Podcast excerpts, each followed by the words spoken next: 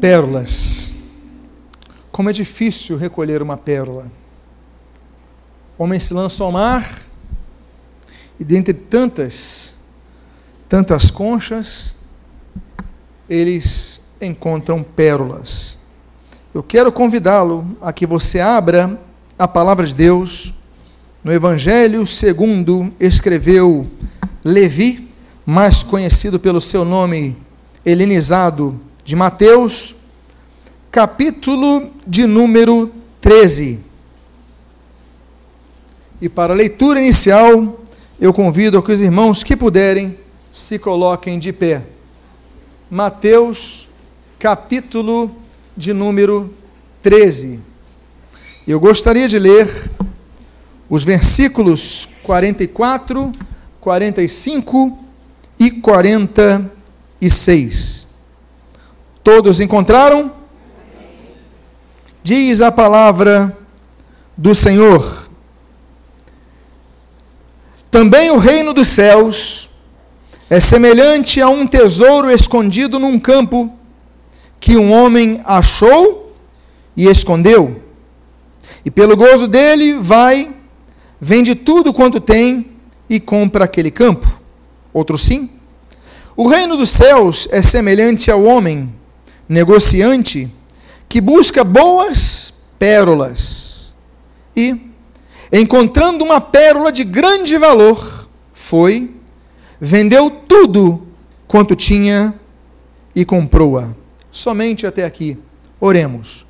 Pai amado, lemos a tua santa e preciosa palavra e pedimos, Deus, fala conosco nesta manhã, que possamos extrair grandes lições com as pérolas, que possamos aplicar essas lições em nossas vidas e o que nós pedimos, nós o fazemos agradecidos em nome de Jesus. Amém. E amém. Os irmãos podem tomar os seus assentos. Jesus, ele aqui coloca na parábola dessa pérola, da pérola de grande valor, Jesus ele começa a ensinar sobre parábolas. A Bíblia, ela traz 51 parábolas, sendo 10 no Antigo Testamento, das quais três estão no livro de Ezequiel, e 41 parábolas no Novo Testamento. A palavra, a palavra parábola vem do grego, juntando duas expressões. Pará é junto a, e balo, lançar parábola, lançar junto a, ou seja, comparar.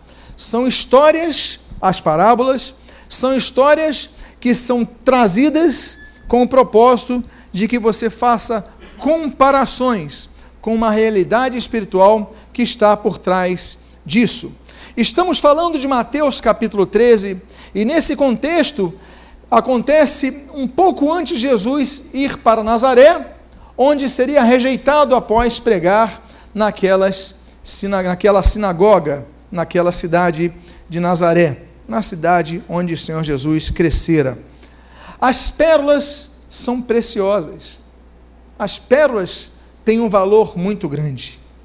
As pérolas, elas são produzidas nos moluscos, chamados moluscos bivaldios. Elas são baseadas numa substância chamada nácar, que tem muito calcário, e ela vai crescendo com o tempo.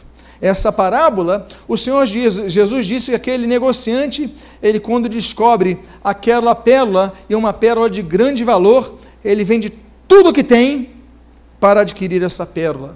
Nessa parábola nós aprendemos a ele se desfazer de tudo que tinha para pegar aquilo, fala sobre a desconstrução de nosso eu a desconstrução de nosso ser próprio, nosso ser que quer ser autônomo, nosso ser que quer ser independente de Deus. Olha, achando aquilo que nós temos mais precioso, a vida em Cristo, nós podemos nos desfazer de tudo aquilo que nós precisávamos, nós pensávamos que devíamos basear a nossa vida. Nós muitas vezes nós nos preocupamos com tantas coisas, mas não nos preocupamos com o principal, a nossa vida eterna. O Senhor Jesus, ele diz: Louco, esta noite te pedirão a sua alma, e o que darias em troca da sua alma? O Senhor Jesus, ele vai falar: Olha, buscar em primeiro lugar o reino de Deus e a sua justiça, e as demais coisas vos serão o que?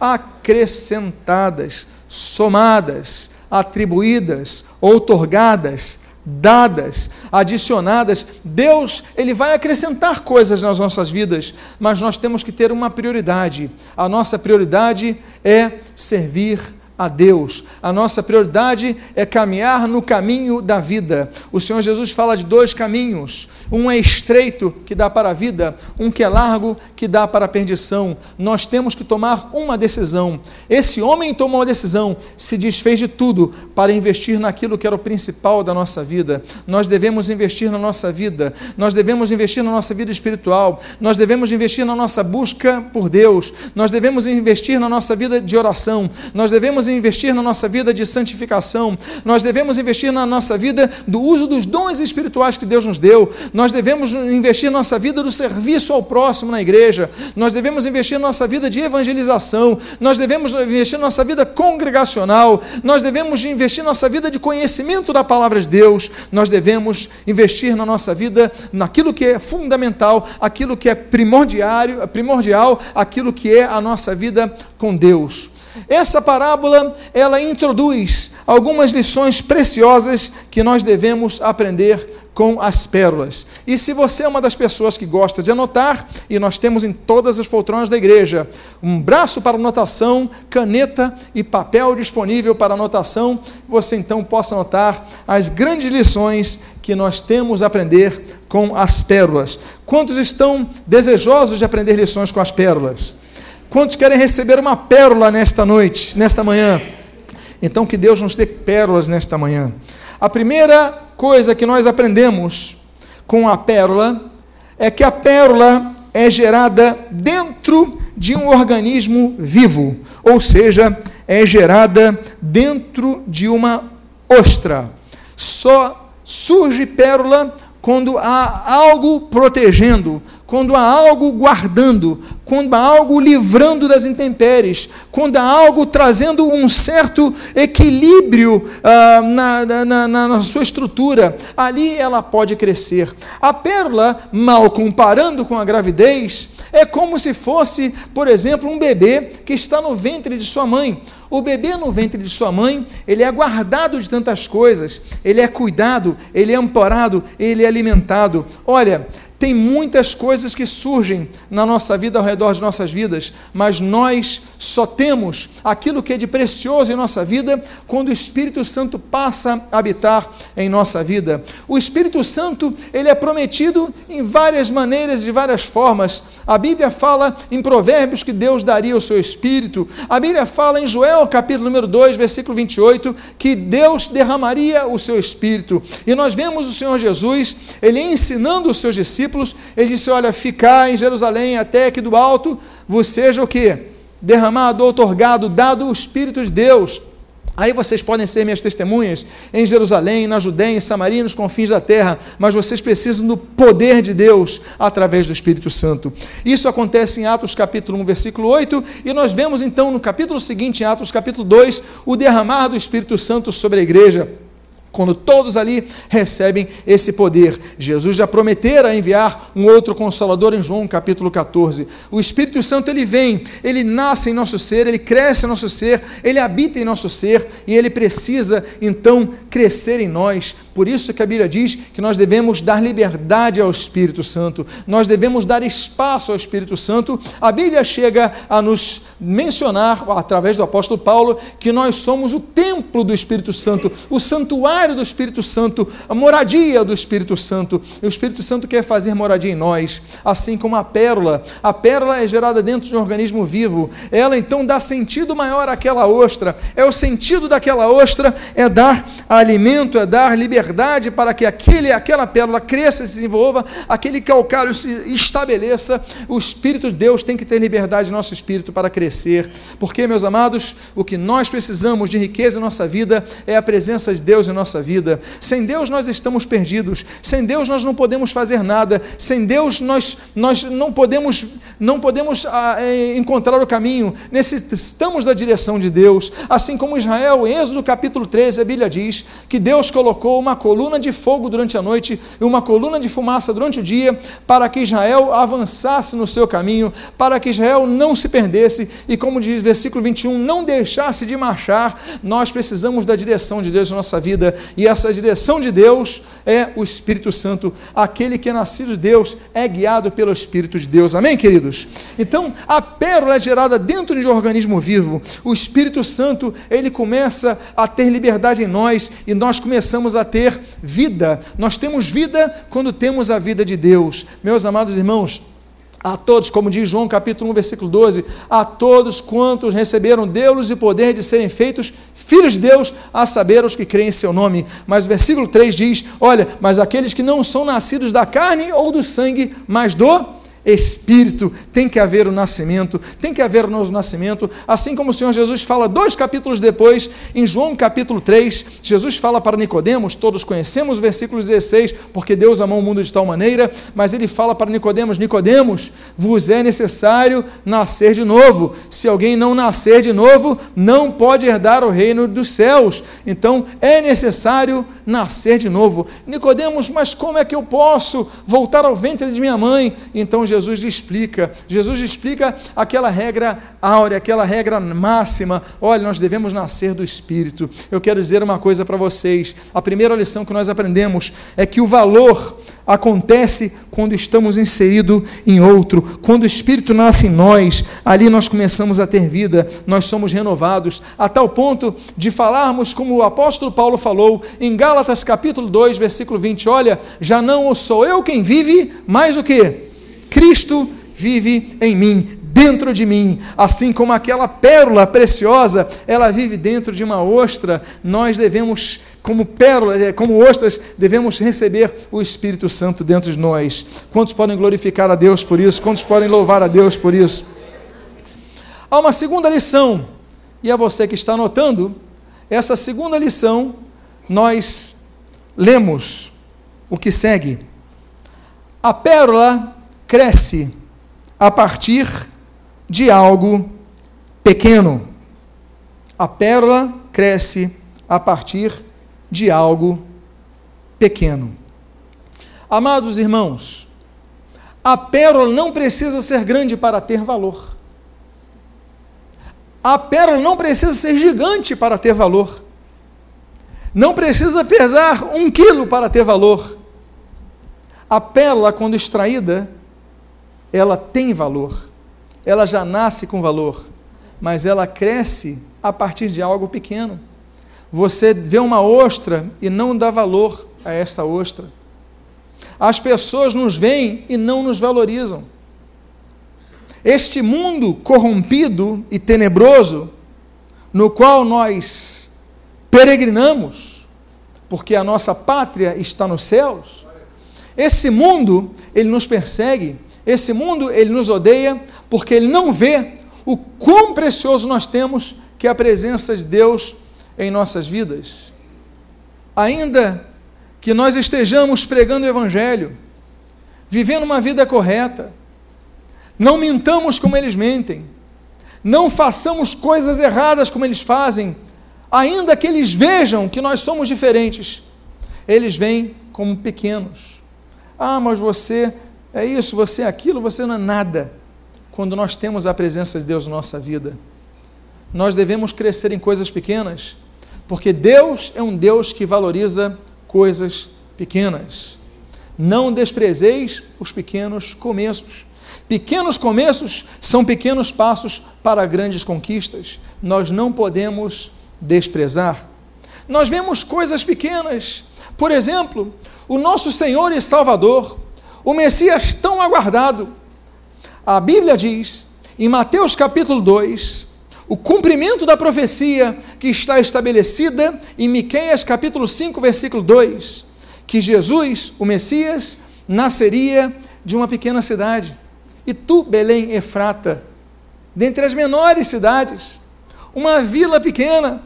Jesus não nasceu em Jerusalém, Jesus não nasceu é, no Egito, numa região do Egito, Jesus não nasceu na grande Nínive, Jesus não nasceu na enorme Babilônia, Jesus não nasceu na Atenas, Jesus não nasceu em Roma, Jesus nasceu numa vila, numa aldeia, Belém, uma aldeia pequena, é algo pequeno, mas dali nasceu o Rei dos Reis, o Senhor dos Senhores.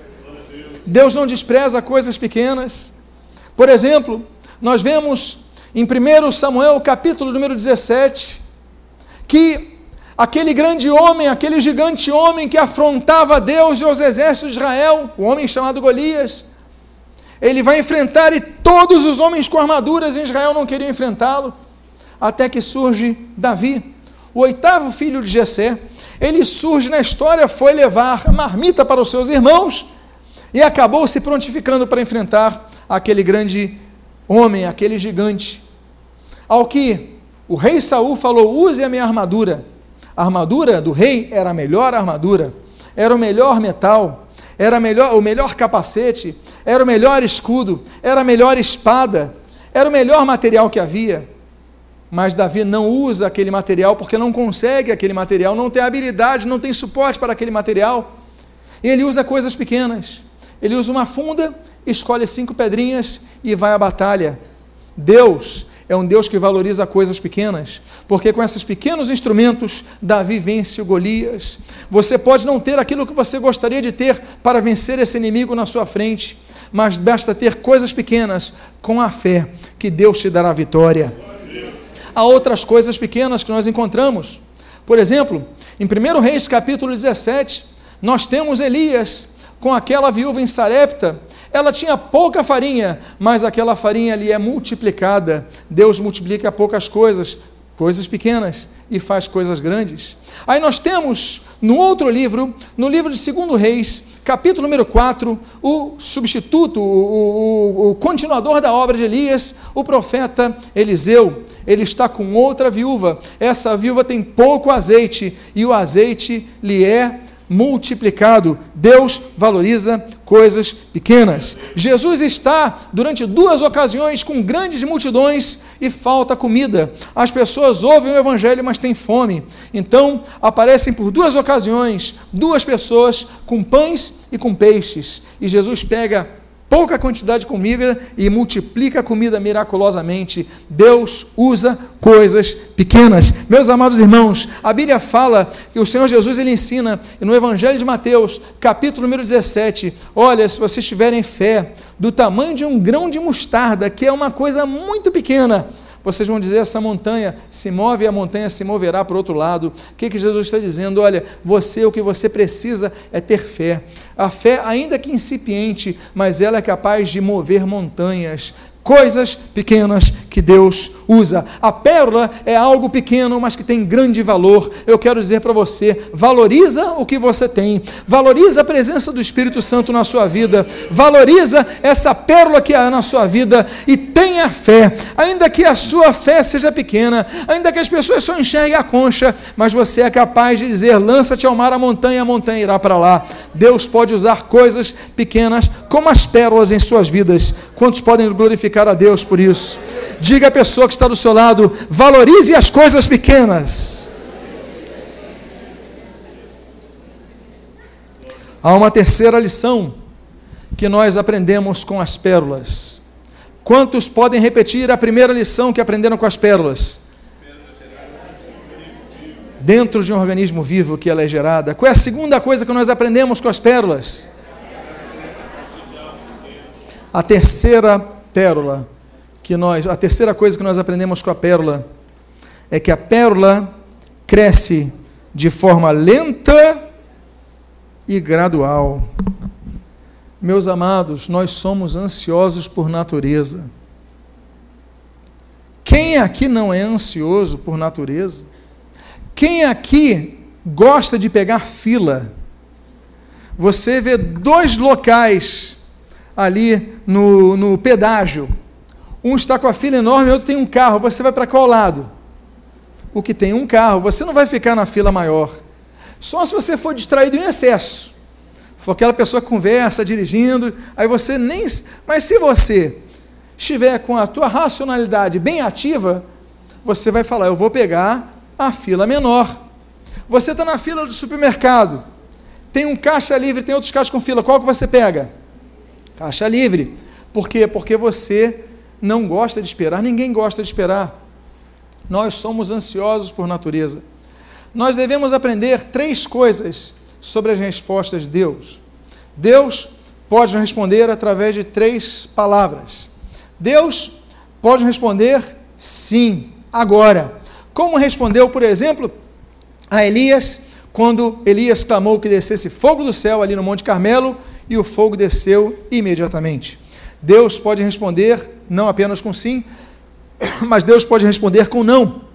Como, por exemplo, foi o caso do rei Davi, quando aquela criança, fruto do seu adultério com Batseba, aquela criança nasce, fica enferma, ela está quase morrendo. Davi então se separa, Davi clama ao Senhor para que Deus a preservasse, mas Deus disse não. Aquela criança morreu. Deus diz sim, Deus diz não. Mas é uma terceira resposta. A terceira resposta é como a que nós lemos no Salmo de número 40. Esperei com paciência no Senhor. A terceira resposta é espera. Deus, muitas vezes, nos ensina através da espera. Nós temos que entender que, apesar dos sofrimentos que muitas vezes passemos, das dificuldades que muitas vezes passemos, Deus está trabalhando em nossas vidas. Muitas vezes você pode cruzar o deserto em duas semanas, em três semanas no máximo, mas você pode também cruzar o deserto em 40 anos. Deus tem algo a nos ensinar. Jesus foi levado para aquele deserto nas proximidades de Jericó. Jesus foi tentado durante 40 dias naquele monte, o chamado Monte da Tentação. Jesus podia ser tentado num dia só, Jesus podia sido tentado numa coisa apenas, mas durou 40 dias. Nem Jesus foi preservado de uma experiência difícil, de uma experiência isolada da alimentação, de uma experiência isolada das pessoas, de uma experiência isolada da privação de uma cama cama, de um conforto de Jesus, nem o Senhor Jesus foi poupado. Então, meus amados irmãos, nós devemos entender que de forma gradual nós vamos crescendo. A Bíblia fala de vários crescimentos que são necessários. A Bíblia fala, por exemplo, da necessidade do crescimento da igreja, como nós vemos em Atos capítulo número 2, a igreja crescia em quantidade. Mas a Bíblia diz também um outro tipo de crescimento, é o crescimento que nós lemos em Atos capítulo 4, quando a Bíblia diz que a igreja crescia em qualidade. Mas me chama a atenção o texto de Romanos, capítulo número 12, quando a Bíblia diz que nós devemos crescer através da paciência nas tribulações, nas dificuldades. Nós crescemos quando exercitamos paciência nas dificuldades. Nas dificuldades nós crescemos porque, primeiro, nós olhamos e nós vemos que nós não somos autossuficientes. Nós vemos que nós não somos independentes de Deus. Nós vemos que não somos fortes como nós pensamos que somos. Nós, quando estamos angustiados, nós vemos que nós só temos um socorro a acudir: Deus, o nosso socorro bem presente no meio da tribulação. Então a Bíblia diz que nós devemos crescer a através da paciência na perseguição. A Bíblia fala de um outro crescimento em Efésios capítulo 2, que é o crescimento e a Bíblia diz o crescimento na santificação. A Bíblia diz que nós devemos crescer mais. E se você é santo, santifique-se mais. Busque mais a separação desse mundo e a busca por Deus. Há uma, um outro tipo de crescimento que é o que está em Efésios, capítulo número 4, que é o crescimento espiritual. Nós devemos crescer no espírito, nós devemos dar lugar ao espírito, nós devemos buscar nos tornarmos ser pessoas espirituais. Amados irmãos, o apóstolo Paulo, ele descreve o ser humano de três formas em sua condição. Em sua condição, Paulo mostra que as igrejas elas são compostas de três tipos de pessoas. A Bíblia diz que nas igrejas, quando Paulo escreve aos Coríntios, ele vai mencionar, por exemplo, que nós temos o chamado 1 Coríntios capítulo 3, versículo 1, o crente carnal. O segundo tipo de homem, o homem carnal, o segundo tipo de homem, o homem natural, e o terceiro tipo de homem, o homem espiritual. Existem três categorias. Todos nós aqui presentes Todos nós que estamos vendo esse vídeo na, na, na, internet, nós pertencemos a uma dessas três categorias. Ou somos pessoas carnais, regidas pela nossa carne, conduzidas pela nossa carne, é, cedendo a tudo que a nossa carne pede, ou somos pessoas carnais, ou somos pessoas naturais, nós queremos servir a Deus, mas fazemos apenas racionalmente, não buscamos ter experiências espirituais com Deus, não começamos a perceber as coisas com olhar espiritual. Então somos homens naturais ou somos homens espirituais. Conduzidos pelo Espírito, sensíveis à voz do Espírito, olhando as coisas espiritualmente e, como diz o apóstolo Paulo, discernindo as coisas espiritualmente. Então, a Bíblia fala que nós devemos crescer também no espírito. A Bíblia diz em Colossenses capítulo 1 que há uma outra coisa que nós devemos crescer, devemos crescer nas boas obras. Nós devemos fazer coisas boas. Nós não devemos apenas ir aos cultos, nós não devemos apenas vir aos cultos louvar a Deus. Nós não devemos apenas vir ao culto louvar a Deus, entregar nossa oferta, ouvir a palavra e cumprimentar nossos irmãos. Não, nós devemos crescer em boas obras como diz o apóstolo Paulo aos Colossenses. Há uma outra coisa amados, que nós devemos crescer. Nós devemos crescer, como diz a, a, palavra de Deus, em 1 Pedro, capítulo número 2, nós devemos crescer, crescer através do genuíno leite espiritual. Meus amados, as crianças precisam de leite. As crianças precisam beber leite para crescer. Você não leva o seu bebê para uma churrascaria. Você não dá um pedaço de carne para uma criança. Ela precisa de leite. Leite é o alimento mais básico. Leite é o alimento mais elementar. Meus amados irmãos, para o nosso crescimento, nós não podemos abrir mão das coisas elementares. Ah, mas eu já tenho anos de igreja, não preciso mais ler a Bíblia diariamente. Você precisa ler a Bíblia todo o dia todo dia. Ah, mas eu já tenho 40 anos de conversão, não preciso orar como eu orava antes. A Bíblia nos ensina que nós devemos orar sem cessar, como o apóstolo Paulo escreve aos Tessalonicenses, capítulo 5, nós devemos orar em todo tempo, orar sem cessar. Meus amados irmãos, coisas elementais, nós devemos então, como diz 1 Pedro, capítulo 2, crescer através do genuíno leite espiritual. Não abra mão do teu crescimento, queira crescer e por fim, 2 Pedro, capítulo número 3, a Bíblia diz que nós devemos crescer na graça e no conhecimento. Na graça se cresce, graça é um dom que Deus dá, graça é um favor imerecido, graças, graça é algo que nos é otorgado que vai além do que nós merecemos. Então, não depende de mim, mas a Bíblia diz que nós devemos crescer na graça, ou seja, devemos buscar mais. Assim como o apóstolo Paulo diz em 1 Coríntios capítulo 14, olha, buscai, pois, os melhores dons espirituais, os melhores dons, nós devemos então buscar mais de Deus, pedir mais graça. Deus, derrama a tua graça sobre a minha vida. Deus, derrama a tua graça hoje no meu trabalho. Derrama a tua graça hoje na minha negociação. Derrama a tua, graça hoje na minha vida. Em todas as vai pedindo graça a Deus, porque nós podemos crescer na graça, o termo grego é caris, caris, aquilo que Deus dá, é um dom de Deus, mas também no gnóstico, no conhecimento. Meus amados irmãos, nós devemos buscar conhecer mais a Deus, buscar conhecer cada vez mais a Deus. Existem profecias, e nós vamos falar quando dermos os estudos de escatologia, que a Bíblia diz que a terra se encherá do conhecimento de Deus, a terra vai conhecer todo, mas nós devemos buscar o conhecimento de Deus, nós devemos buscar a leitura bíblica, ouvir a palavra de Deus. Quando nós ouvimos a palavra de Deus, a nossa fé cresce. A Bíblia diz: a fé vem pelo ouvir e ouvir pela pregação da palavra de Cristo. Nós devemos então buscar mais o conhecimento da palavra de Deus, buscar mais conhecer a Bíblia. Olha, ame a Bíblia, leia a Bíblia, viva a Bíblia, divulgue a Bíblia. Amém, queridos? Na semana que vem será o dia 10 de junho. Você sabe o que, que se comemora no Brasil no dia 10 de junho? O Dia da Sociedade Bíblica do Brasil.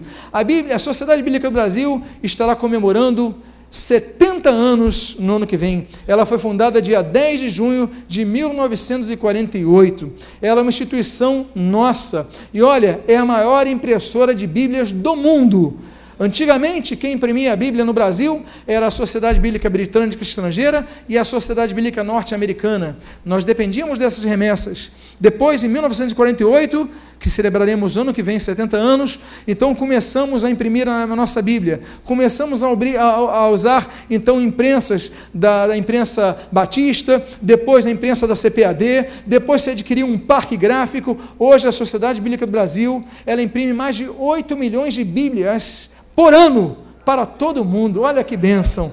Mas não adianta nós imprimirmos muita Bíblia, não adianta nós termos uma Bíblia em casa, aliás, não adianta nós termos centenas de Bíblias em casa, nós não adianta se nós, nós não morarmos na gráfica da Bíblia, se nós não lermos a Bíblia. Nós precisamos ler a Bíblia, nós precisamos guardar a Bíblia em nosso coração, nós devemos praticar a Bíblia. Então nós devemos crescer. Forma como a pérola lenta e gradual. Não queira aprender tudo num dia, porque você não vai conseguir. Mas se você tiver um hábito da leitura diário, porque muitas vezes no início você não tem o hábito da leitura. Nós vivemos uma geração do controle remoto, aliás, nós vivemos a geração da internet, não é nem mais da televisão.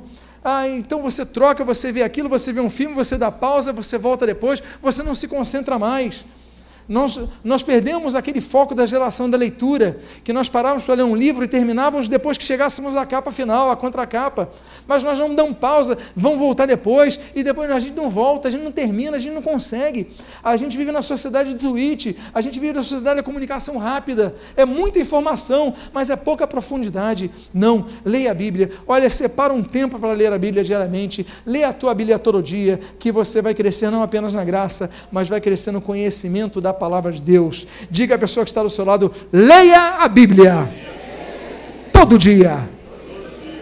É alimento para a nossa alma. Amém, queridos? Os irmãos, então, se lembram da primeira lição? Qual é a primeira lição? Qual é a segunda lição?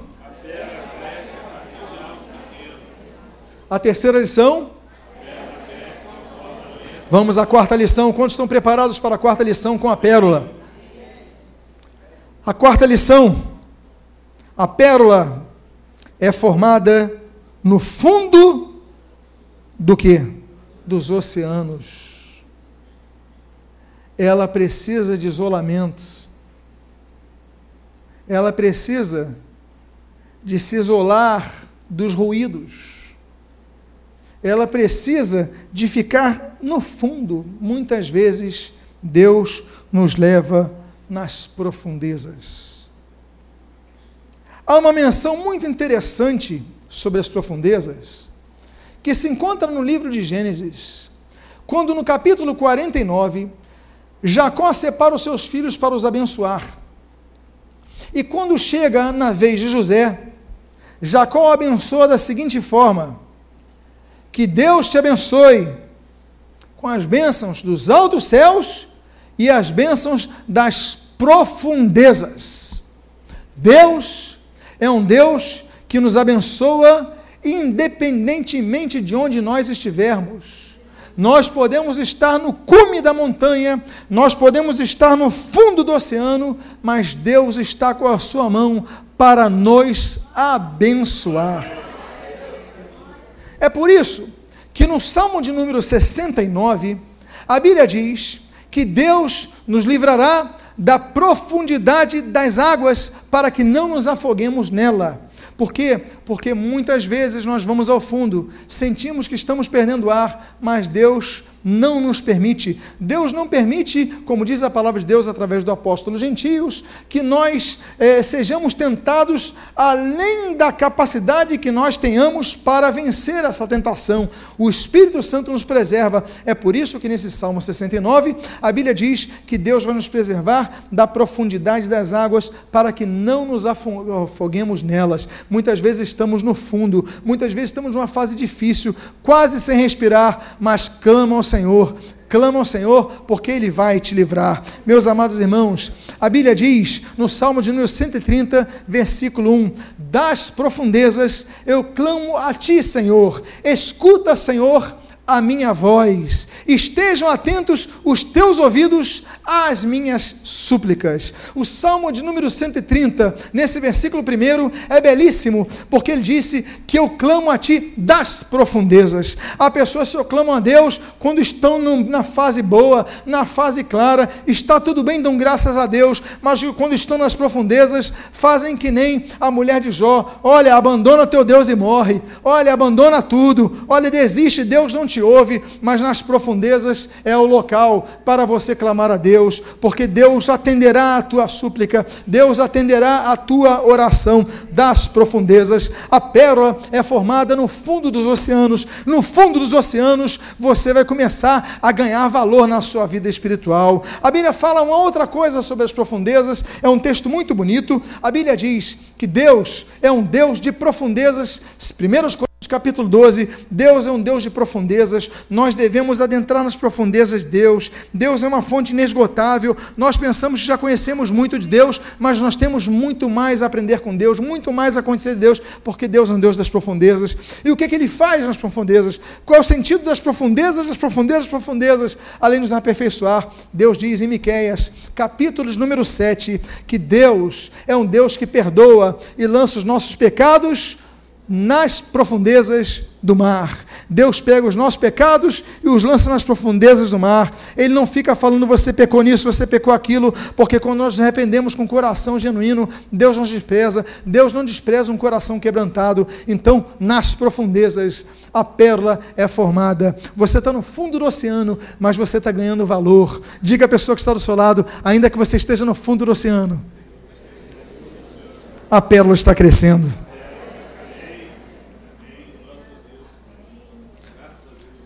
Quantos querem ir para a penúltima lição com as pérolas? Quantos aprenderam algo com as pérolas nesta manhã? Então vamos à nossa quinta lição. E a quinta lição é a que diz: a pérola é formada em uma massa de carne viva, corruptível, mas vai retirando as impurezas. Olha, a beleza da pérola é a sua pureza. Aquela ostra, ela tem muitas coisas dentro.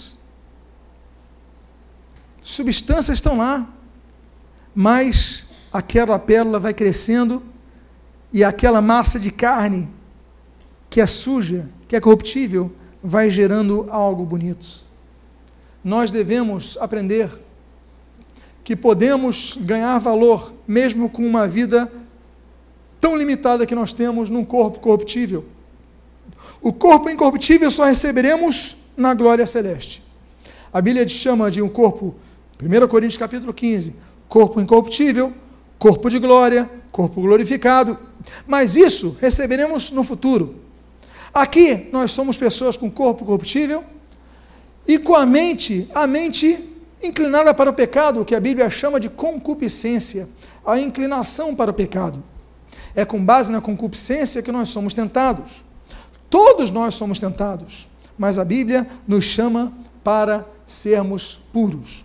A Bíblia diz, por exemplo, em Isaías capítulo número 6, sobre os lábios puros. Uma das primeiras coisas que você tem que perceber na sua vida com Cristo é a mudança de vocabulário. O meu pai me disse que a primeira coisa, quando ele se converteu ao Evangelho do Senhor Jesus Cristo, em Portugal, ainda adolescente. Aí ele falou: a primeira coisa que eu mudei na minha vida foi meu linguajar. Meu pai falava muito palavrão, muita palavra maliciosa, muita palavra torpe. E aí ele falou: a primeira coisa que eu senti na minha mudança é comecei a pesar minhas palavras. A Bíblia diz em Isaías capítulo 6, é a única menção que a Bíblia eh, fala a respeito de uma categoria de anjos chamados serafins, os seres ardentes. E a Bíblia diz, naquele capítulo 6, ai de mim, homem impuro, de impuros lábios. Aquele momento, um dos serafins vem e pega a brasa do altar e coloca aquela brasa nos seus lábios, e os seus lábios são purificados.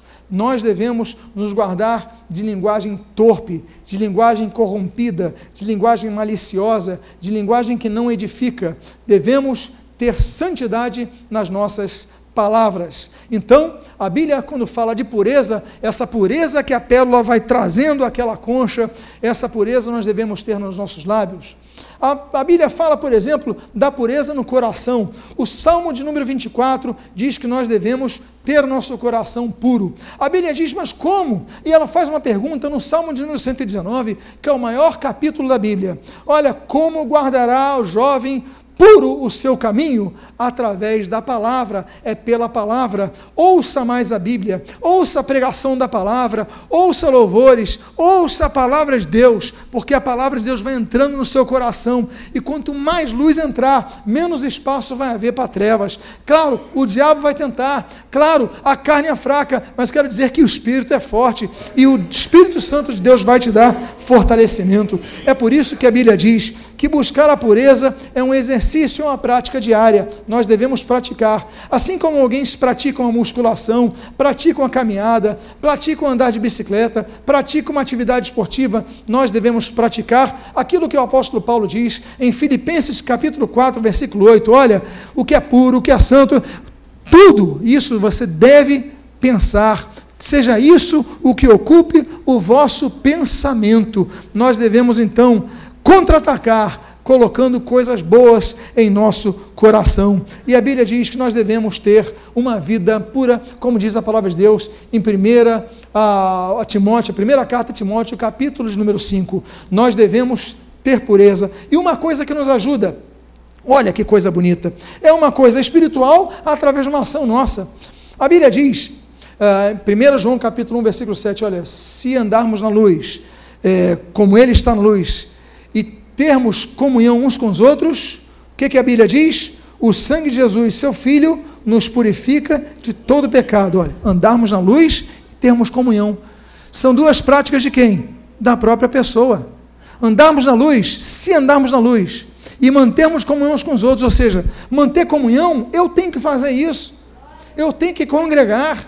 Como diz a palavra de Deus em Hebreus, capítulo 10, versículo 25, e, e depois vai ter continuidade de pensamento, mas nós devemos, não podemos deixar de congregar, devemos andar com santos, devemos andar com um povo que pensa como nós, porque nós chegamos no trabalho, as pessoas pensam diferente, criticam, perseguem, fazem piada de nós, mas vamos andar com o povo de Deus, ouça a palavra, olha, se andarmos na luz, e mantivermos comunhão com os outros, a consequência, o sangue de Jesus nos purifica de todo pecado. Então, purifica, nos torna puros. Então, essa é outra lição. E por fim, a última lição que nós aprendemos com as pérolas. A sexta e última lição é a que diz: a pérola é produzida em reação a corpos estranhos que invadem as ostras. Um grão de areia que invada a ostra aquela pérola então começa a reagir contra aquela invasão.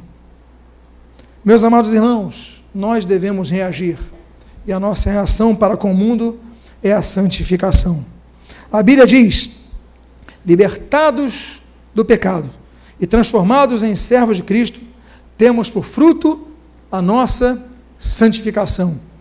A Bíblia fala de duas coisas aqui nesse texto, de Romanos capítulo 6 libertados do pecado e transformados em servos.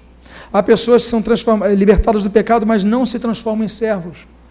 A Bíblia mostra que há pessoas que estão na categoria de filhos de Deus, mas não estão na categoria de servos de Deus. Eles estão na igreja querendo ser servidos. Eles só vão para a igreja para ouvir a pregação. Eles não querem ajudar com seus dons, não querem ajudar com seus talentos, não querem ajudar com aquilo que Deus lhes deu. Eles só querem assistir o culto. Olha, tem muita gente egoísta nas igrejas, mas não, libertados do pecado e transformados em servos, tende por vosso fruto a santificação. Aí nós começamos a entender o que é a santificação. A Bíblia diz: "E esta é a vontade de Deus, o que? A vossa santificação." 1 Timóteo, 1 Tessalonicenses, capítulo número 4. É por isso que Hebreus, capítulo número 12, versículo número 14 diz que sem santificação ninguém verá Deus. Ah, mas eu conheço a Bíblia de cor. Sem santificação ninguém verá Deus. Ah, mas eu canto no louvor. Sem santificação ninguém verá Deus. Mas eu, eu evangelizei mil pessoas. Aí nos lembramos Mateus capítulo 7. Não, sem santificação ninguém verá Deus. Só santificação para que nós possamos ver a Deus. É por isso que a Bíblia traz uma ordenança. Em 1 Pedro capítulo número 1, a Bíblia diz: sede santos, porque eu sou santo. Sede santos é uma ordem de Deus.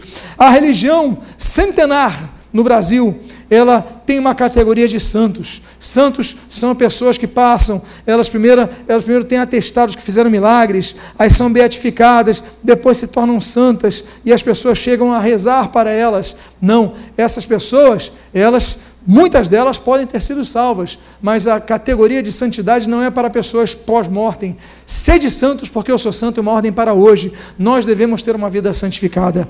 Eu quero dizer uma coisa para vocês. Nós aprendemos seis lições com as pérolas. Essas lições com as pérolas elas devem ser não apenas extraídas, mas o mundo, ele quando ver o brilho dessa pérola, ele vai ver, olha, há um brilho diferente, porque quem dá valor à nossa vida é o Senhor Jesus Cristo. Ele é nosso valor. Aquele homem, como nós citamos em Mateus capítulo 13, ele vendeu tudo o que tinha para conseguir aquela pérola de grande valor. O que nós precisamos é Jesus em nossa vida. Eu quero convidar a você a ficar de pé.